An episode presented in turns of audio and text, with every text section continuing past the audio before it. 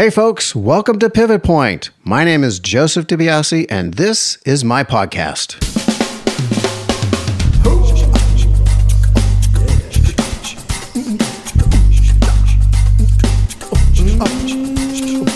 Hey, everybody, welcome back to Pivot Point. Yes, this is Joseph DiBiase, and this is my show. You know, this show is about the lives and the journeys of those who are in the arts, how they got there, what was their passion, what was their first awareness, who helped them along the way, what were some of the hurdles. And I know that today you'll be listening to this show after the election.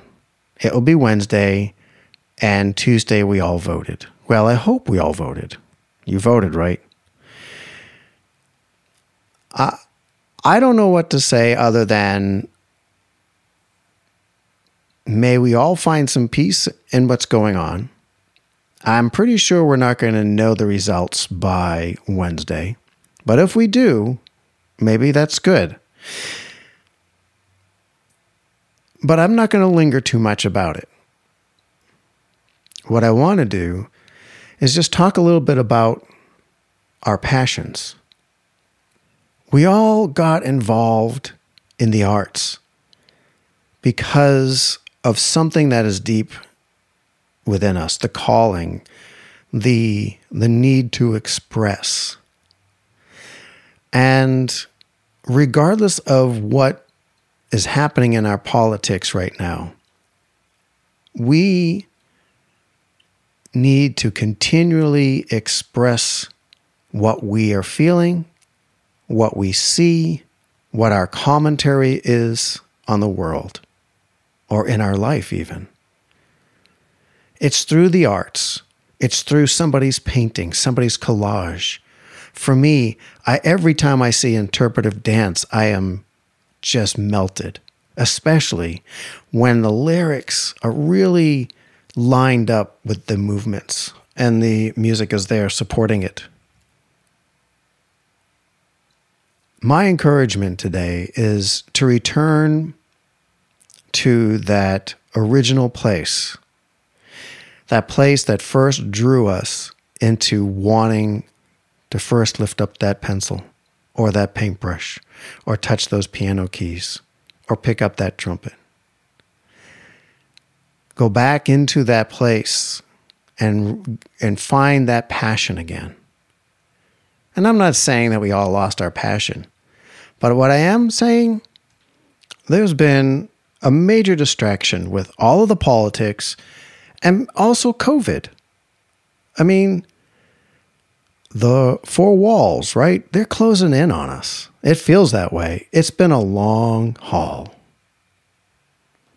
What I'm trying to say is, I think now more than any other time is that time to go back into those deep places of ourselves and start expressing and, and putting our art out from those deep core places and not give a rat's ass about what anybody says about it.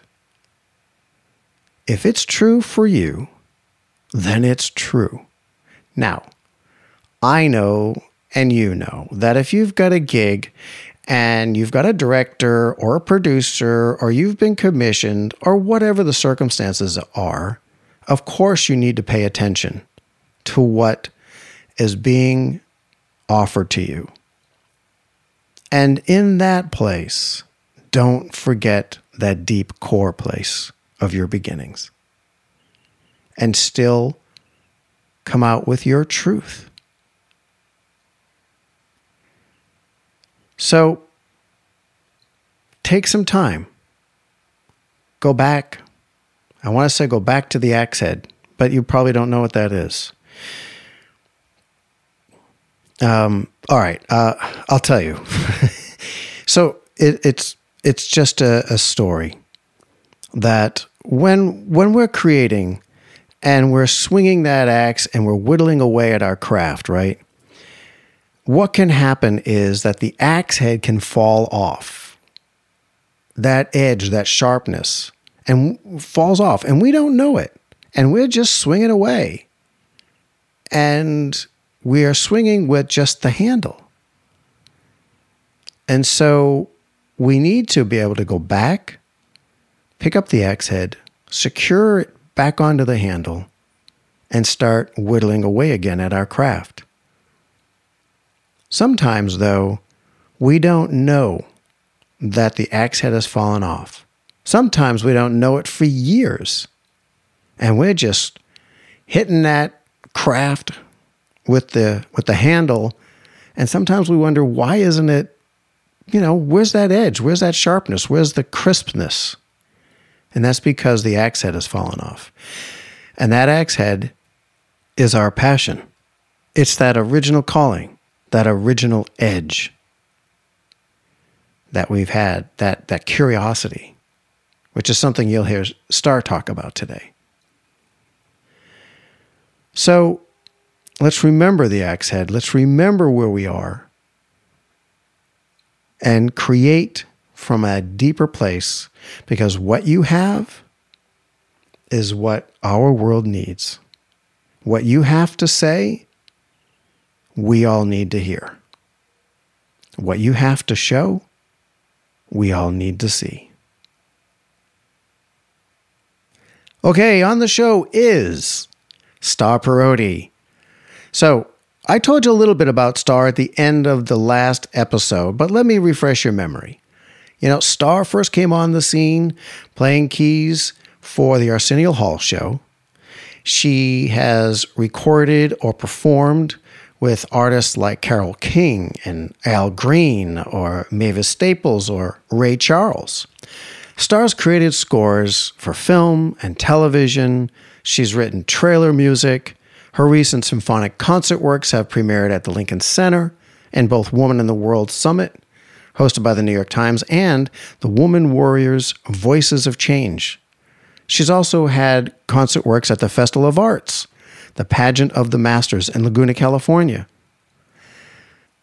What impresses me about Star is that her peripheral vision of our humanity is wide.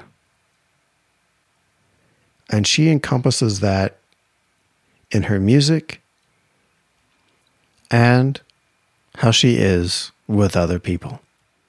I know you'll hear that in our conversation. Okay, Star Parodi and I talking about her pivot points and much more. Take it away, Star.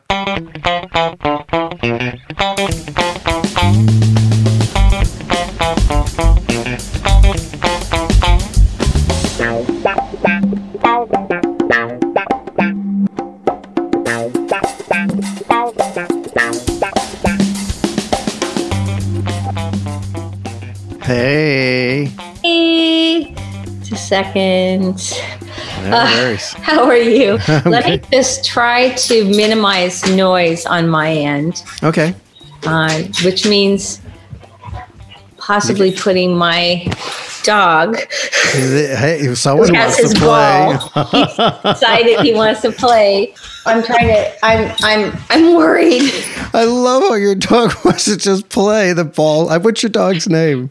Dimitri. Dimitri wants to just play. I know. He's just, I mean, he's. Dimitri. He's put the ball play. down. Let's play. Want to play? Oh my gosh. Let's play. There's never a dull moment around here. Yeah, that's all right. It's great. Let me put us here. I can put this here. I think we're good. Okay. How are you? Oh, I'm fine. You've been busy, huh? Yeah, I mean, you know, I, I, don't know if you know that we all had the coronavirus. Yes, you told which me was, that. you know, horrible. So we're being, I mean, we're we were extra cautious. We just we got it at the very beginning mm. when nobody knew what was going on. So yeah, how sick were you guys? Pretty darn sick. yeah. Sick enough to not want to get it again. Yeah, know? for sure. Absolutely. Yeah. Yeah, yeah. So Well, you know, I- I'm glad that you both you well all three of you got it all right. three of us got it. Well, I'm glad that you all recovered. Uh, Yeah, any any too. lingering things? Any lingering? Uh, uh, you know what? Symptoms? Uh, Some uh, that's getting a lot better. Mm. You know, but um, it, yeah, I mean, definitely a, a few occasionally uh, reminders. You Uh-huh. know that you know you feel kind of it coming on again, and then it goes away really quick. Oh wow. So Yeah. yeah, yeah. But you know, mostly, um, mostly just you know, 100 percent better. Just Oh, that's really great. Yeah. Yeah. So let me ask you: You didn't grow up in LA, did you? Where I you from? Really? I grew up here. Yes. wow. Okay. Whereabouts in LA did you grow up? I was born in Hollywood, believe Okay. it or not.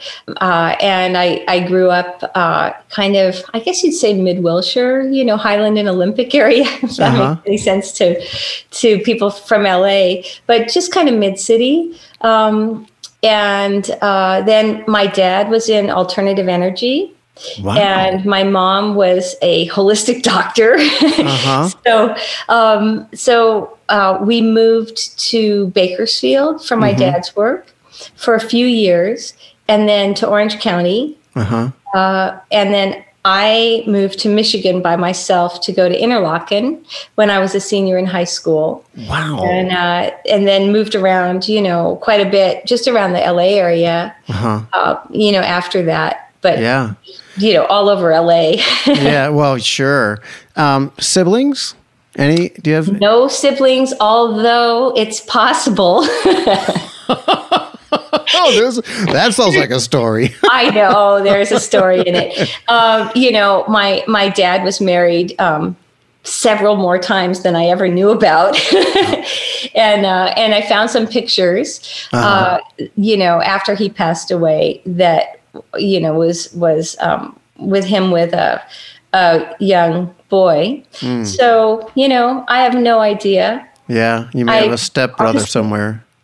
It's it's possible if I if I do have a brother, he's a lot older than me, and he lives in Mexico, which is where my dad was living at the time. Wow, isn't that wild, huh? Yeah, So, was music in your house? I mean, if your dad was into alternative energy and um, your mom was a holistic doctor, so where did the music come from?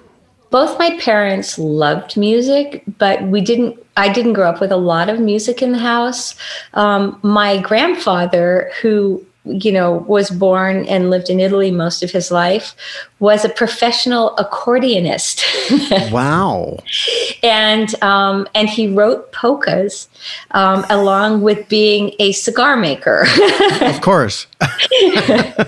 in Italy. You know, you do a couple things, but I actually found some some uh, polkas that he wrote, uh, just you know, in going through some of my dad's things, which was kind of cool. Mm, hmm And uh, so maybe that's where I got some musical. Um, but you know, I think music has a lot to do with empathy and with uh, with emotions and with um, you know, kind of being a channel, you know, in a way. And so both my parents were really that. You know, Oh, my mom in, in the doctoring field and my dad with energy, they both were, you know, incredibly um, open, uh, generous with their time, and and kind of, I guess, open to to to being a channel to whatever good could come through them. You mm-hmm. know, Yeah, no, I do understand. And so, when did you know as a child that you were drawn to music to do piano or any other instrument? What What was that like? Do you remember even those days?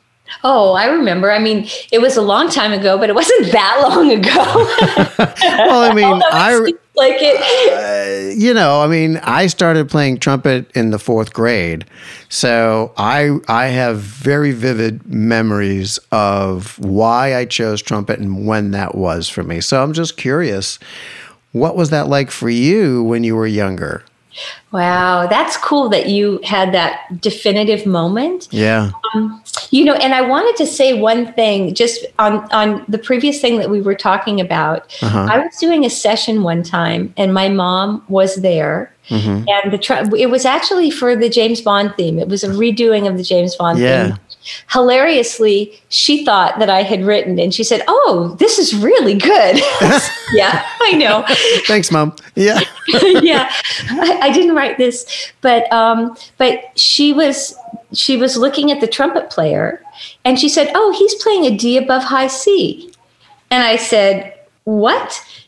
So it occurred to me at that moment that my mom, un- completely unbeknownst to her, had perfect pitch, and had called the the note that he was playing exactly correct.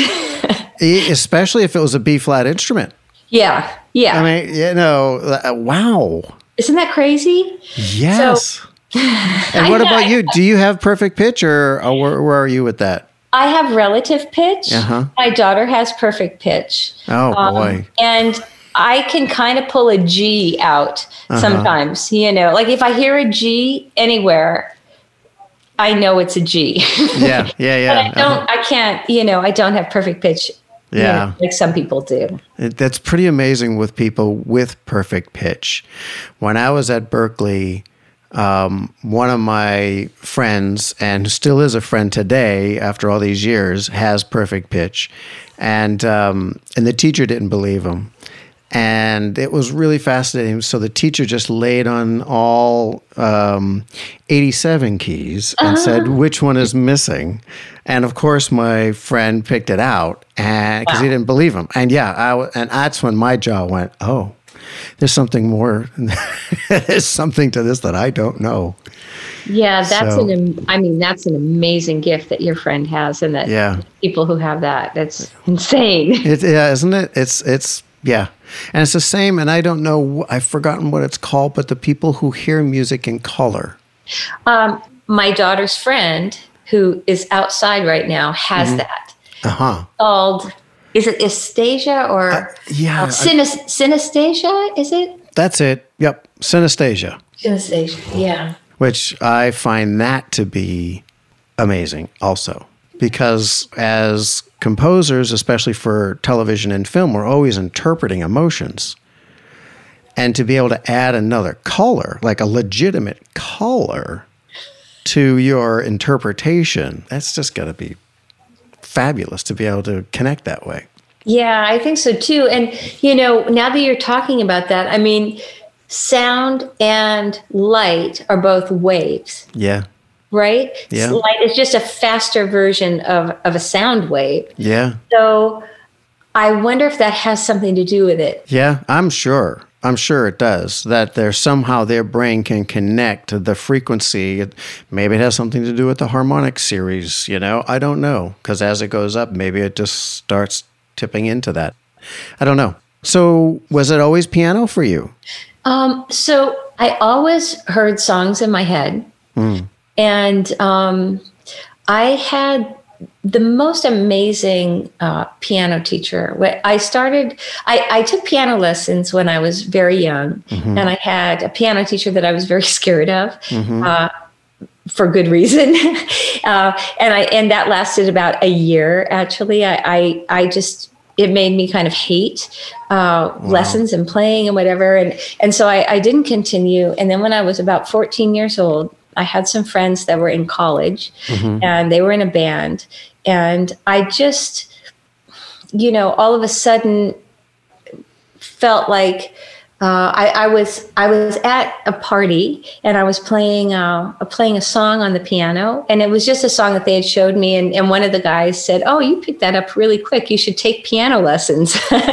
And and I I thought you know yeah I really you know I really love this. And um, anyway I, I just really got into it very seriously pretty quickly because it kind of took me I was a bit of a rebellious child. Mm-hmm. and uh, uh, I saw uh, just I don't know hypocrisy in the world and and mean spiritedness, and I, you know, made me sad. And so I guess I was you know, rebellious and a little bit depressed, and you know, did did some bad things, you know. Yeah, yeah. And music kind of um, kind of saved me actually, and pulled me out of that that funk that I was in, Uh-huh. you know. And um, and I I ended up uh, auditioning and going to Interlochen, and there I met uh, one of my classmates who was taking lessons from.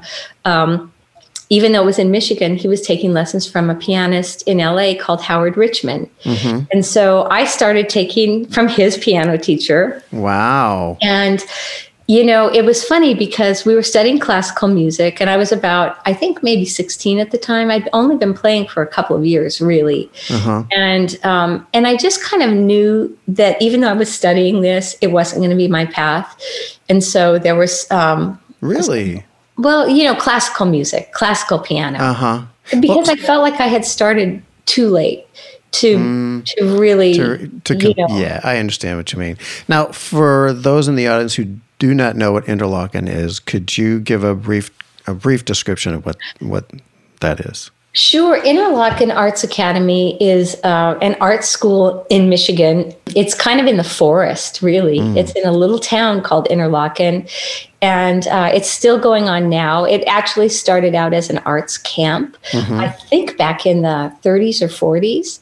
And, uh, you know, a lot of amazing, amazing musicians and artists have have gone through there. It's really an inspiring place to be. And um, and so when I went, uh, it was you know very small classrooms. I was used to public school and you know being in a classroom with thirty or forty people and Yeah. and you know having you know having basically a public school experience and then i you know i got into this school that we had maybe 12 people in a class. Yeah. And a lot of uh, a lot of individual attention and also all the kids there were like me. You know they they really loved music and they loved art and they wanted to make a difference in the world. And and so you know i think when you're surrounded by people who have similar goals it's really inspiring. Mm-hmm. So e- even though I was only there not even a full year, it it totally changed my life and it mm. changed the trajectory of of my path. Mm-hmm. so you knew that classical wasn't going to be it for you. Did you then decide at pop? Did you decide jazz? How did that work for you? Or did you just let it unfold Well, I had this kind of like what you were talking about in fourth grade when you knew about the trumpet. I had this kind of aha moment, I guess, uh, with my piano teacher, Howard Richmond, um, because I was supposed to be working on a Haydn sonata.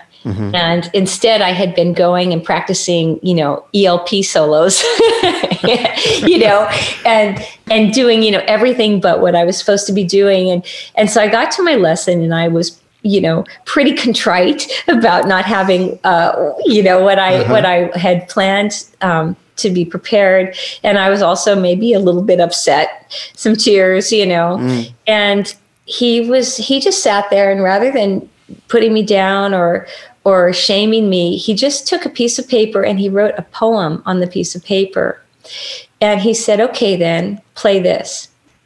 What Yeah, I mean, really, it was it was one of those things that you think, you know, did somebody really say this to me? And and so you know, as I was as I was sobbing because Yeah. I didn't have my my lesson prepared, I looked up and you know he had written this this you know very simple poem that was uh, that was very descriptive. Yeah. It was something about the rain falling and the dark clouds and the sun coming up and looking down from the sky. You know, so it had a lot of a lot of visual images. So I looked at the poem and I just started improvising and playing what I thought the rain would feel, you know, sound like, or what I thought the yeah. dark clouds. And it really, I think, was a turning point um, and opened my heart up to putting picture with music. mm-hmm So, uh, and then every week I would, you know, practice what I was supposed to practice. And then he would take, uh, you know, he'd take a little bit of time every lesson to write a poem and improvise. oh my gosh what a fantastic teacher Yeah, he was really great. Wow. I mean, it's like what we would imagine. I'm going to be a little careful here about a parent would see in their child and then instead of trying to sh- change them or scold them, they actually feed it. And that's what he did. He fed you. He saw that this is what made you sing. So, okay, do your studies and we'll do some of this too. That's yeah. beautiful. That is just beautiful. And you know, he wasn't that much older than me. He mm. was a hmm. graduate student at UCLA. So, you know, I was 16 and he was probably 22 yeah. or something like that. 23. Yeah. Yeah, yeah. so but really he understood it. He must have really understood the the heart place. Yeah, know? I think he did. Yeah. So what happened? So you were 16. All this was developing in you did you go to college or did you I, end up going straight on the road or join, join a band or what did you do? Yes and yes. Uh-huh. um, when I came back from from Interlochen, I um, I went to junior college uh, to Orange Coast College for two years, mm-hmm. and I had some really great teachers there. Um, one of my teachers helped me by by pissing me off so much. what a actually, motivator. yeah, you know what? She was brilliant. She was a, a, a brilliant, brilliant musician. Um, composer could take down a symphony by ear you know she went to MIT and she took one look at me you know mm. uh, and i was you know uh, um, Southern California girl. I was a very hard worker, but looks can be deceiving you know and and uh, sometimes the perception of what somebody's supposed to look like when they're serious mm-hmm. uh, is is different you know and i had a lot of joy you know and and i you know i was very free spirit so mm. she didn't like that very much and she said to me you're never going to make it through my class Mm. You will never make it through. And, you know, her class was difficult. And mm-hmm. uh, anyway, that was enough for me to, um, you know, to basically get A's in every single yeah, of course. subject. And for her and I to become very close, actually. And, uh, wow. Uh, and, and actually, they gave me a scholarship when I didn't even apply for one because they saw how hard I was working.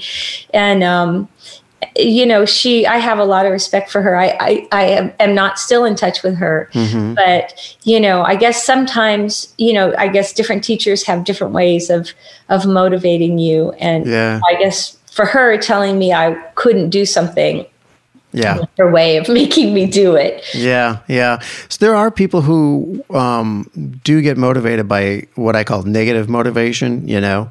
Um, and uh, maybe that's well obviously that did it for you.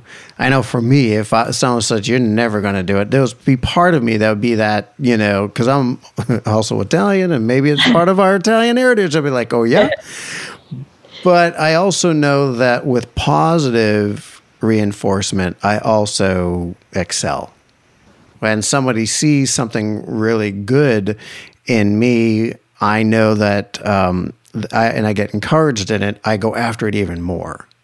You know, so but but I you know I did have that negative motivation as well when I was younger, and maybe that's just what it is. It's that age thing, because when I was younger. Um, I also was a hockey player, and uh, at one point, a coach uh, had said to me, "I'll never forget it." He had called up, and and um, I was supposed to be the that st- I was a goaltender. I was supposed to be that starting goaltender that year, and there was a lot of a lot of um, uh, buzz about what was happening with me. And I think when I started the year, I was just kind of relaxed about it. Like, yeah, this is um, I've got this. And when he told me that, um, he, he, was like, "Yeah, there's a lot of buzz, but uh, I'm not seeing it." Ooh, ouch! ouch! that changed everything. Yeah. all of a sudden, it was like all the jets got turned on. it's like, I oh, hear you. Okay. So. And he was I, he was he was giving you an honest assessment too. Yes. You know, which is, I mean, I really appreciate it when people are really honest. I do know? too. I I really do not like um, yes yes people like. You know, I, I really want the hard truth. um, because then I have then I know where I am and I can make decisions on what I want to do about it. So it doesn't it you know it doesn't knock me down, but it really helps me to engage. So I appreciate that too.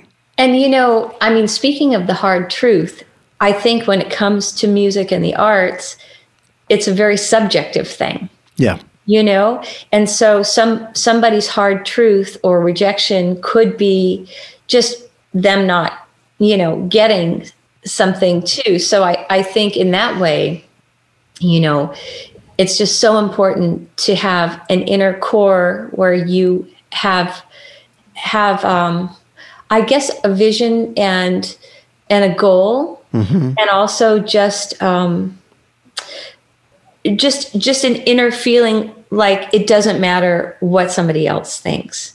Mm-hmm. You know, so yes, those those negative reinforcements, you know, of teachers or your, you know, your hockey coach or yeah. or one teacher of mine saying you'll never do that. That's you know a different thing than saying I don't like what you're doing. Right. You know? Very uh, different. Or or you're not good. You mm-hmm. know, and those kinds of of uh, criticisms are not helpful. No you know I agree. Yeah. and so you know i think that um, but the others can can work on yeah. on you know depending on uh, where you are yeah uh-huh all right so you've graduated high school you went to college and f- finished college uh, i went to orange coast college for two years yeah and i got a, a random call um, from fame the show Fame. Yeah, yeah. And they said to me, I think I don't I, I honestly don't remember who called me, but they basically said, We're looking for a keyboard player, and we wonder if you think it's possible that people would believe that a girl could play keyboards. And I said, Yes, I think it's very possible because oh here I am. Gosh. You know, I I I play keyboards, I play piano. Um, and so I ended up uh, working on Fame uh-huh. uh, when I was, I don't know, I was probably only about 19 years old because I, I was in Orange Coast College when I was 17. Yeah. So, um, so I started to work on Fame. I played in their live band, and I was a sideline musician, and also, you know, recorded on you know some of their on-camera dates. Mm-hmm. And uh, I met so many um, so many people that I still to this day know that are uh, good friends. Yeah. You know, that and everybody's has come up in a really interesting way from from that band, you know, mm, and from the mm-hmm. from the people that we played with. And you know, concurrently I just started to play with as many people as I could. Yeah. And I started my own band, which was uh-huh. a jazz fusion band. Oh my and, gosh. Do you have yeah. recordings of that? I'd love to hear it. oh my gosh. Yeah, I, I can I can play you some stuff.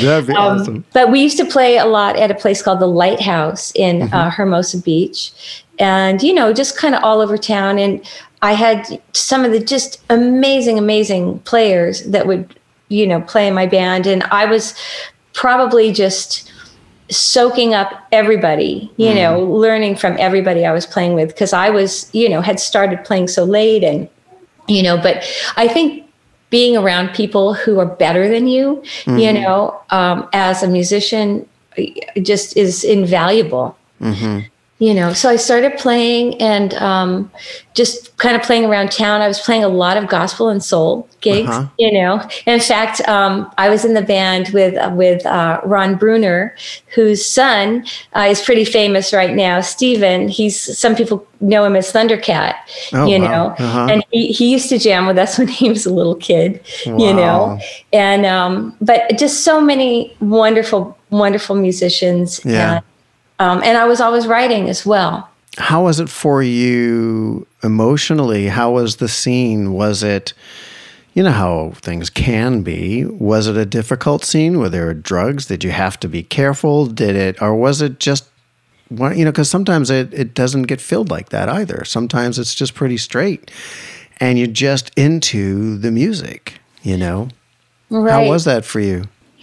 Well, um, I would say that I got my drug phase over um, way before I got into music, which was what music saved me from. So, okay. Uh, okay. so, um, so I wasn't really tempted by drugs when I was on the road with different people. Um, Definitely, there were drugs in, in a lot of the bands I played in, um, but I uh, I wasn't tempted to be a part of that. You know, I was more about the music, and actually, most of the guys were too. Yeah. You know, um, and you know, some of them actually. I mean, they were just so much like my brothers. You know, Yeah, yeah. and so um, even if I probably wanted to, they wouldn't have let me. You know, even though they were, but um, but yeah, it was it was uh, you know there were some crazy times. I Oh, mean, sure. being on, being on the road, Yeah. you know, It's not easy. You No. know, you, you know, you live out of a suitcase and then your hours and your sleep are all messed up and then you come home, you try to adjust and then you go out. It, it it's it yeah, it just messes you up, you know. Yeah. I mean, fortunately, I didn't have to do that for very long because really early on, um, I got a job on the Arsenio Hall show. And that was really what allowed me to pursue composing, actually, Oh, because really? when I was on the road, as you were saying, and you know, every everything is a little bit topsy turvy. You know, uh, it's hard to to um, to have any kind of a schedule, to have a, a writing Yeah. job. But with the Arsenio show, um, you know, I was there for a certain period of time every day. I had my mornings, early afternoons free, and my evenings free. So that's when I wrote. And it really gave me an opportunity to start really pursuing a career as a composer. How long did that um, the Arsenio show go for? It went for six and a half years. And were you on the band the whole time? Yeah. Oh, what a great gig. Yeah, it was great. Wow, that's fantastic. And if I can go back just a little bit, and you do not have to elaborate, but I'm going to ask when you say that music saved your life, was it in a way that gave you, I'm guessing that maybe it gave you some purpose, some direction, or maybe an outlet? Um, you know, I don't know how it did. I just know that that once I um, once I started to really play music, like my whole heart opened up. You know, and things that that I felt so misunderstood about, um, I just became, you know, I just I just realized, you know, like there were more people like me, you know, Um, and and you know, it just I don't I, I don't know how it did. It just Yeah. just did. well, it sounds like when I'm hearing you say more people like me and that your heart opened up, it reminds me of those times when we were younger where we're really trying to figure out how who are we and where you know where in this world am I? you know, um, Exactly. I, I I'm not gonna. I- I'll, I'll share this, and and I'm uh, well. Let me just share this. I re- distinctly remember when I was younger. You know, our family would go to these family picnics. You know, at, at like a a park. And I and we'd have different races. It'd be sack races and running races. And I remember being very, very young, running for the first time and saying to myself, "Oh, this is what this body can do." wow. That's perceptive. Right? Young child. and and it's uh, i mean i have memories from like being three. So there's for some reason uh, i can remember these things. But i guess the point i'm trying to get at is there is that process while we're younger trying to go you know who are we? How do i fit into this world? And the things that are important to us as individuals we're still sussing that out and we're still trying to figure out does anybody else out there feel that way? Does any you know where's my tribe as we would say today right? But we're the people that really understand how like i understand and how do i feel? And um, it sounds a lot like perhaps that's what you were going through is trying to you were just kind of evolving into who you are and music helped you like you say open up and there was something there that you know you could now express yourself in a way that words just fall short That's so beautifully put. well thank you. I you should have said that. well, you didn't have to say it. It's just something that I experienced. And I just think a lot of composers and musicians, people in the arts, feel that way. Like, uh, you know, uh, words, sometimes words just don't have enough. Words fail. Yes you know yes but you know you know you put me in front of a like my piano's like right here so you put me in front of a piano and then it's all of a sudden um, i feel one with my emotions you know and, and you know speaking of, of you know what you're saying about feeling one i think um, when you're playing music with other people mm-hmm. and you're making a piece together. And also when you're putting music to a picture, it's a similar feeling yeah. of feeling that connectedness with everything. Yeah. You know, and I think that's why people sometimes get hooked on, you know, being an artist or a musician or a composer because there's a, a euphoria that comes mm. with feeling like you've meshed you know you've you've you've connected with something bigger. Mm-hmm. Mm-hmm.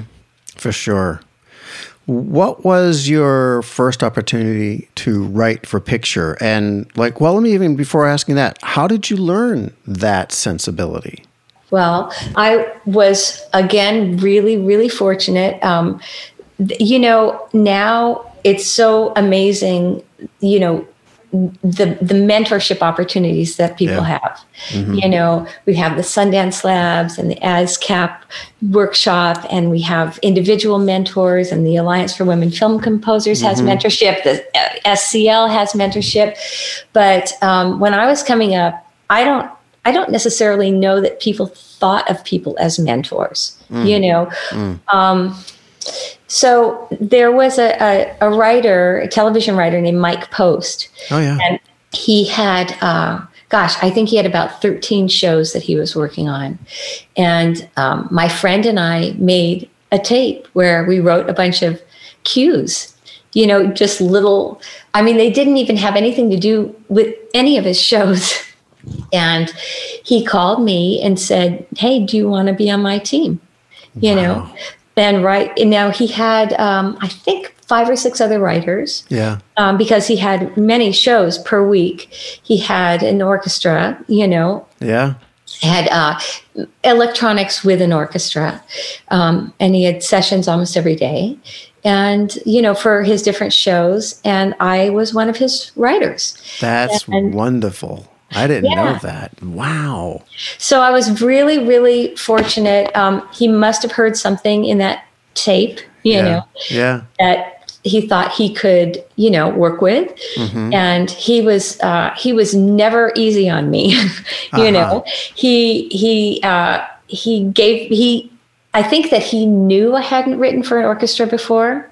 Um, I had certainly done mock-ups, mm-hmm. you know, and I had studied orchestration on my own by mm-hmm. studying scores and you know looking at orchestration books and and you know doing orchestration on the synthesizer but i had never written for an orchestra before mm-hmm. a live orchestra mm-hmm. until him mm. and i think he knew that although uh, there were times when he asked me to do things that you know he he basically said you know well you know I'd say, "Are you sure you want me to do this?" And he'd say, "Well, if you if you've got any balls, you'll do it," you know, and. I'd be okay. Star, you know, I'm, I'm I, seeing a pattern here, Star. yeah, I know, I know, and you know, I'd stay up all night and I'd work and work and work to try to make sure that it would that it would sound okay. And you know, when it did sound okay, um, you know, when it sounded good, I learned, and yeah. when there were things that I would change, you know they they weren't so drastic that it ruined the cue mm-hmm. but i'd say oh i'm never going to do that again. Yeah yeah. you know? And um, i'm never you know and and you know even learning the sweet spots of the ranges of all the instruments yeah. um, you know and and learning how to not be too busy you know and to let things breathe. Those are things i learned a lot yeah, from Mike Post. That's and, great. yeah. yeah. he, he really let me you know he he really let me explore. That's fantastic. It is one of the challenges when we write is not to have too much music in our music. You know, it's just to really find just that pocket of what's really going to be, especially back then, melody, and what's going to be the subtext, what's going to be that harmonic, you know, rhythm and feel to it. And uh, that's that only comes by doing and trial and doing it and trying it. You know. It's so true. And, you know, sometimes the most simple things can be the hardest. Yes. You know, because you're not hiding under layers. Uh, you are very exposed. And whether it's something that uh, is relating to just a sound, mm-hmm. you know, that you're creating, or whether it's a melody, um, it's hard to be simple. Yeah. But it's it really beautiful and elegant yeah. to be simple too. Yeah. Yeah. I, I totally understand that. So, how long were you with Mike? Um, just a few years. Uh huh. Just a few years. Was was he helpful in uh, helping you get your own gigs, or were you just out there hustling to get your own shows, or how did that work for you? You know, um, I think for the for different people that worked with him, it was you know. It, it, he interacted in different ways. Yeah. For me, you know, he didn't.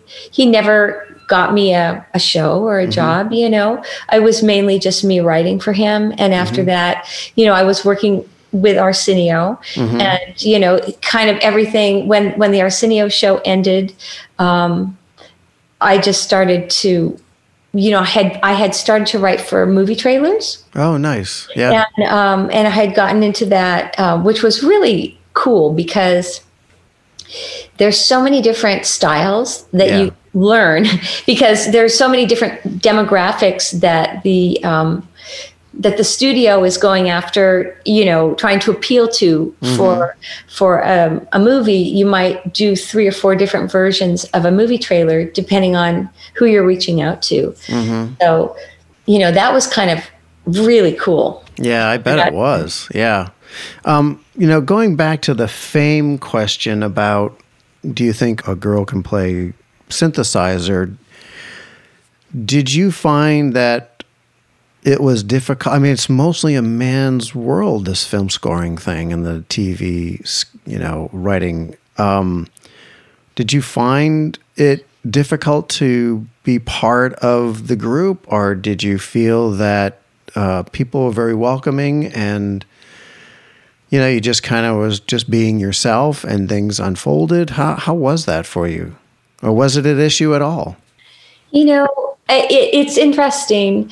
Um, I th- I think that there's um, so many answers to that one question. Yeah. Because yes, some people were very very welcoming, and you know, Mike Post was a guy, and he hired me. Mm-hmm. You know, I was hired on Fame by a guy. Mm-hmm. You know. Um, most of the people I've interacted with in my life have been amazing. Mm-hmm. Um, and and some you know and then and then there are some that you know where being a girl has been an issue mm. you know and um, i think that when i was coming up we were kind of at in a time of denial yeah. You know, like we just didn't even want to talk about it because yeah. we didn't know how to talk about it because if we thought, well, if we if we say something, maybe we won't get a job.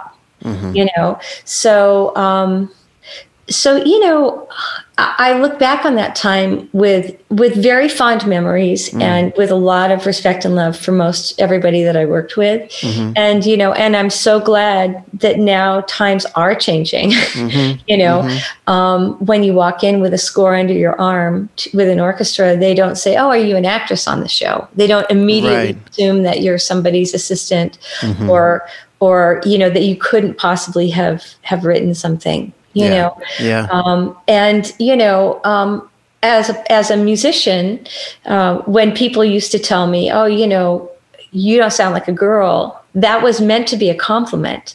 You know that was yeah. meant to be you play like a guy because they thought i played well. And i took it as a compliment. Sure. But um, you know i think there's a lot of really great things about being a you know a girl. yeah. So, you know, I think I'm I'm hoping that that doesn't really, you know, that that compliment, I'm, yeah. I'm putting quotation marks, you know, the compliment mm-hmm. isn't as prevalent now as it was. Um, you know, and that people can just hear yeah. people for who they are. I hope so. I I think that's what we're all working towards you know, today it's it's really important that we talk about these things that they are open up in the open so that we never go back into the denial place. I'm I'm really delighted that you've had so many wonderful people help you along the way and also clearly you know from what you're saying that there were some who weren't so nice but it sounds like you just rolled on and you know and moved on from that you know I there's this great poem and I and I know I'm going to paraphrase it in a terrible way, but it talks about um, how when you're going through your life and you have all these obstacles, you keep waiting for your life to begin, and for you know you keep waiting for that moment when you think you've arrived, and then you realize that all those moments along the way, those are that's your life. Yeah. This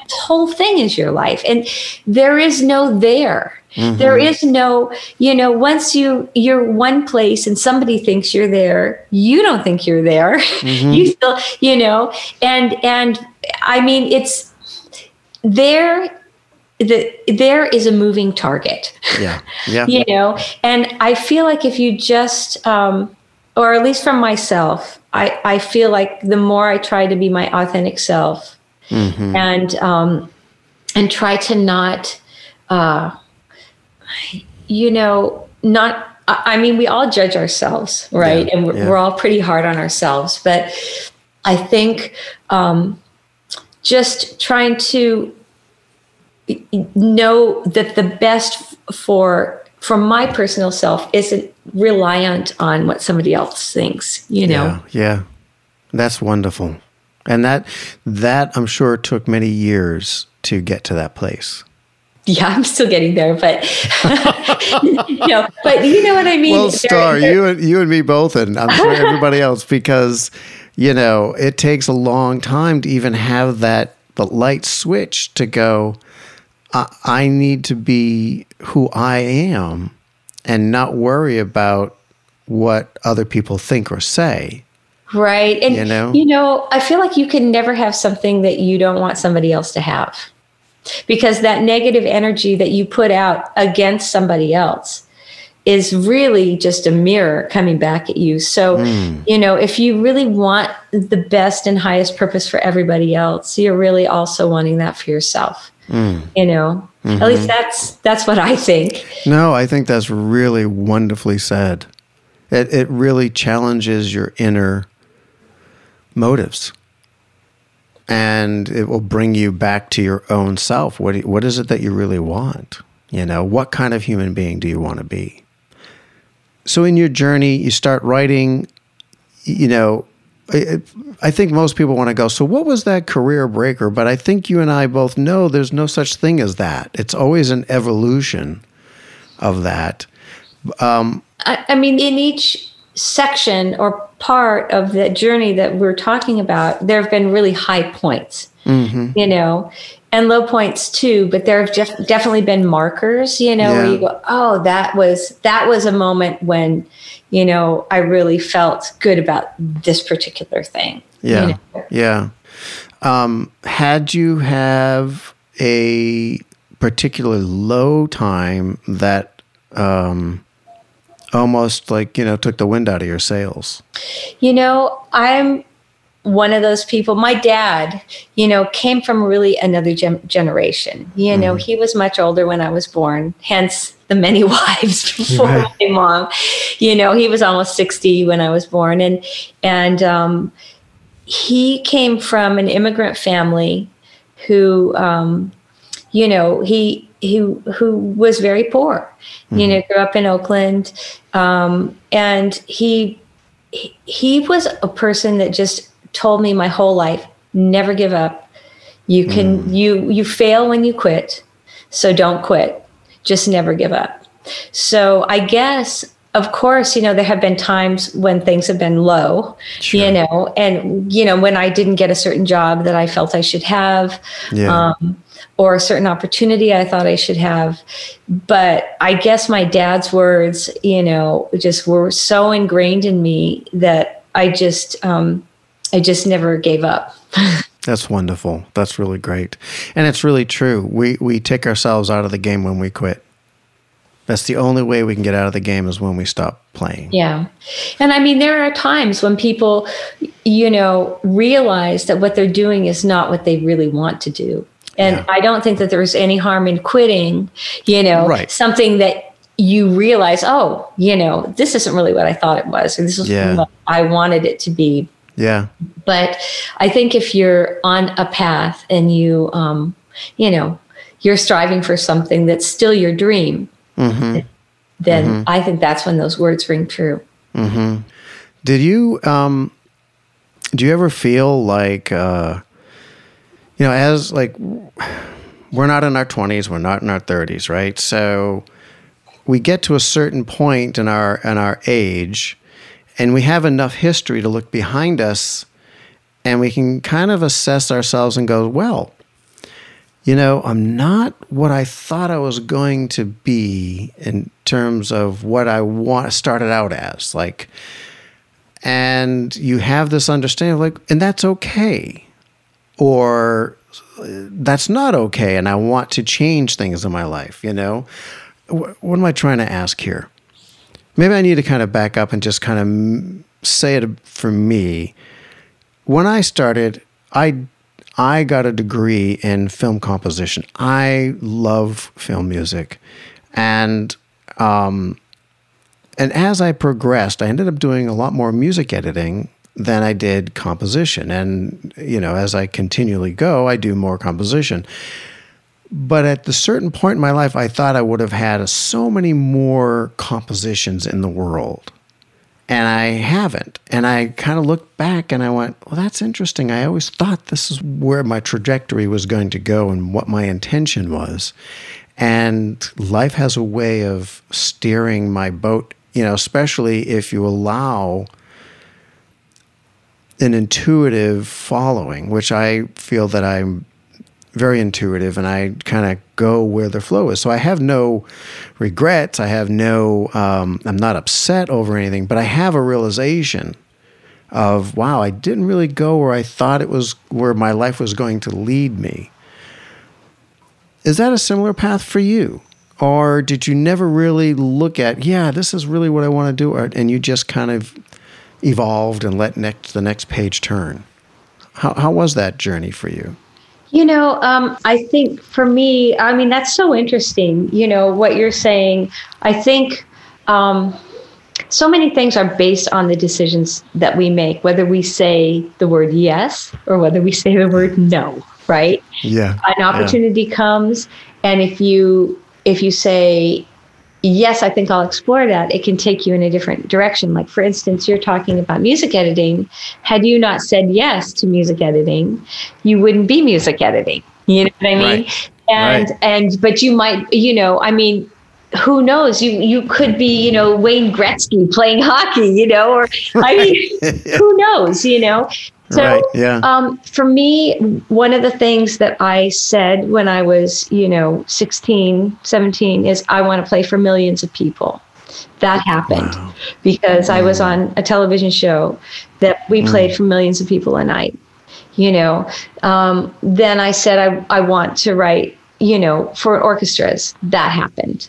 You know, mm-hmm. um, I mean, a lot of the things happen in different ways than what we think. Like when I said I want to play for a million people, I was maybe thinking I want to play in a yeah. stadium for a million people. Yeah. And yeah. I never thought I would be on a TV show, you know. Yeah. And and you know when I said, you know, I want to do, you know, work with orchestras because I love hearing, you know, players bring music to life, you know. Yeah. Uh, I don't know that I, you know, I, I don't know if if I meant, oh, I want to be on the concert stage, you know, I, I mean, yeah. you know, it's it's so interesting. And and when I said I, you know, I I want to do films, I don't know that I ever thought I would do film trailers, but mm. yet that allowed me to work on the James Bond theme, you know, which got a gold record, um, mm-hmm. a, Mission Impossible, um, Braveheart, Last Samurai, oh, you know, like yeah. Rogue One. I mean, a lot of different things that maybe I wouldn't have been able to do um, it, otherwise, you know, and, and mm-hmm. gave me an arena to be able to work with bigger groups, really good budgets, you know, um, on my way of film scoring and, and scoring to, to picture. So, Yeah. you know, I mean, I'm really grateful for where I am right now. And it- again, there's days when I think, ah, you know, uh, I I mean, is this where I want to be? And there's days where I think, oh my gosh, I can't believe I made it to here, you know? Yeah. And, Yes. um, and I think, you know, what we had talked about earlier, some of the things that have changed uh, for women, there has been definitely um, a catch 22, which is why I think that a lot of women, uh, more women aren't scoring bigger movies, although that's changing slowly, but it is changing.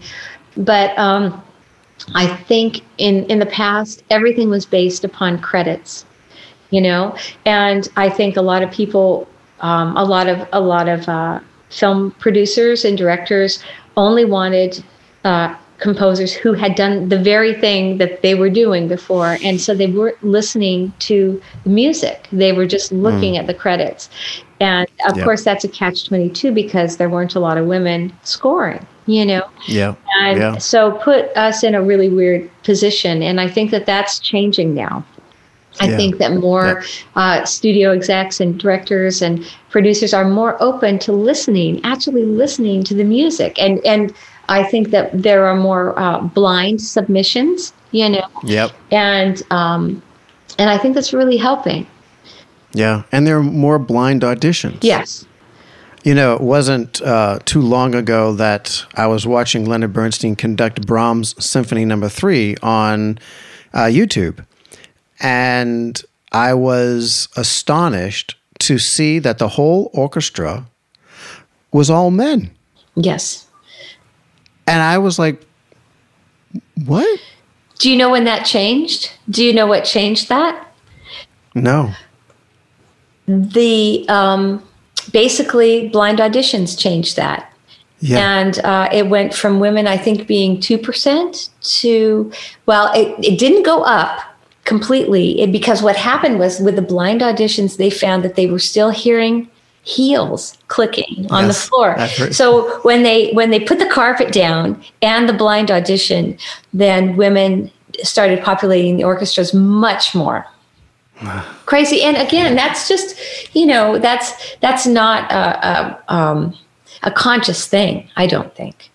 Today would be a conscious thing. Mm-hmm. Today it would be definitely uh, um, somebody who does not want to have uh, any kind of diversity. I, I'm just very excited to see what's happening today. oh man. It's it's amazing. It's the the the embracing of diverse voices is really happening. Yeah, really is. And and because of that it's making music and art better. Because and Yes. it's not it's not diminishing guys you know who are incredible and wonderful and talented you know um, it's just it's just bringing everybody up and i think that's what's really important absolutely. Uh, it, it, it's kind of like how could we ever assume that one part of our humanity is all of humanity if, in an expression of art? That that I mean that's just ludicrous. So it is making art better, and it's great to be able to see it and experience it or hear it.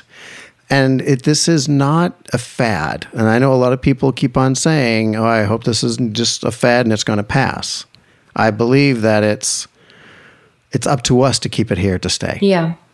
You know, it's so funny because I was um, I was speaking to one of the um, guys at one of the synth companies um, or the software companies just a couple of days ago, and he was saying, you know, I really want uh, I really want more women to be giving tutorials and and to be really into tech. And he said why do you think not he said only i think 2 or 3% of the people that buy from us are women. And I said, well, I can tell you in our group, you know, that there's that, you know, I mean, in the Alliance for Women Film Composers, there's a lot of very tech savvy uh, women who buy your product, you know, Yeah. and so, Yeah. um, so you know, there's there's, you know, but I don't know if there's a perception, you know, um, or maybe a lack of ed- education. Although I think that's all changing, Mm-hmm. you know. Um, Yeah.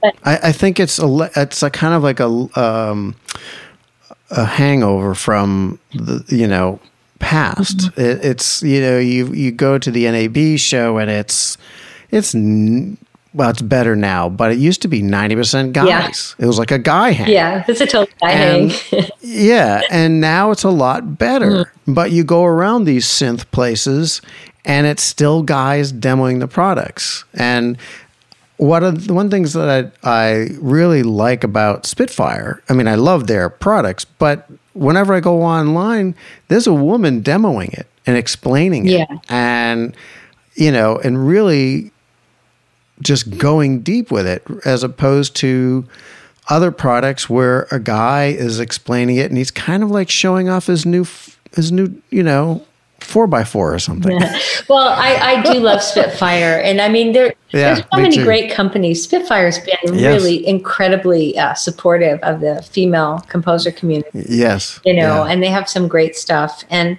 Yeah. um but you know i think i think we just all have to lift each other up and we and Yes. and i see a lot more education happening you know i see a lot more women in film scoring programs and in in tech programs and stuff and Mm-hmm. um, i just mastered something uh, with emily lazar awesome mastering engineer she did um, everyone from i i mean i don't I don't know. I can't, I can't recall all her credits right now, but everyone Uh-huh. from Sia to the Foo Fighters to you know, Oh, wow. Fantastic. and and you know she's she's awesome, and it was really Yeah. fun to work with her. She was great, and uh, you know there's uh, an amazing uh, uh, mastering engineer that works at. Um, is it Bernie Grundman?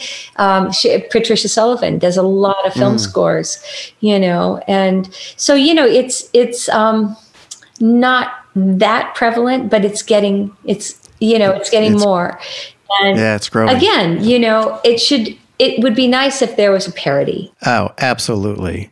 I mean, I think that's why we have these conversations. And, you know, we're seeing that it's not quite balanced yet, but there's more opportunities that are happening and more women who are getting the gigs. And I think that's really great. Yes, I agree with you. Um, as we kind of wrap up, I, I think you know you've you've done the Mike Post, you've started doing your own writings, and you've done your concerts. I've you know Kristen and I have been to at least one of your concerts. I'll never forget it with trapeze stuff while you were playing. That was amazing. that was so fun. oh my gosh, that just I didn't expect that, and that was wonderful. What would you say to somebody younger now? What would your words of advice? Even what would you say even to the younger star if you were to, you know? I think about that a lot. What would I say to my younger self? yeah. Um, well, you know, I I just think that. I mean, I don't want to give you like a, a pat answer. You Yeah. know what I mean? Yeah, Like, yeah. oh, keep going. You know. uh, I I think that you just have to kind of know in your heart that everything's going to be okay, Yeah. and that whatever you do, everything is going to be okay. That's what I would tell my younger self. Mm-hmm. You know, That's nice. and not to fret so much. You know, not to not to, to be kind to yourself, Mm-hmm. and to work really hard, and to um, to be as good as you possibly can be at your craft. Yeah. You know, Yeah. You just answered the question I was about to ask you, which it was, you know, work really hard. Work at what? And I think you, I mean, you said to make your craft as good as it can be, which I also think it is working really hard on knowing yourself and, ex, you know, exploring who you are to be able to really be grounded in yourself and what you want to say. Well, you know, that's such a that's that's so beautiful how you put that. And I think that's so true. And to add to that, I would just say that curiosity is so important Yeah.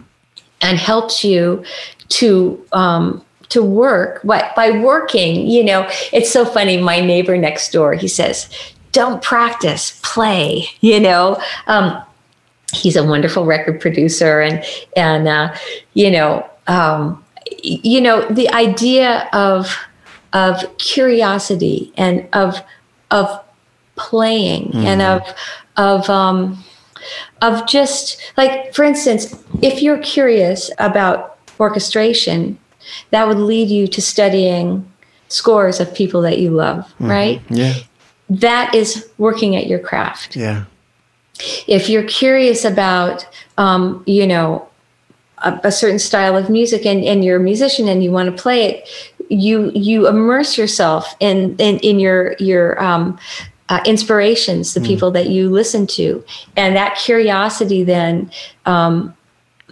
inspires you to to sit there for the hours that it takes to learn how to how to play something yeah. you know yeah and so that's what I would say too, you know, is that's such an important part of of working at mm your craft. Mm-hmm, mm-hmm.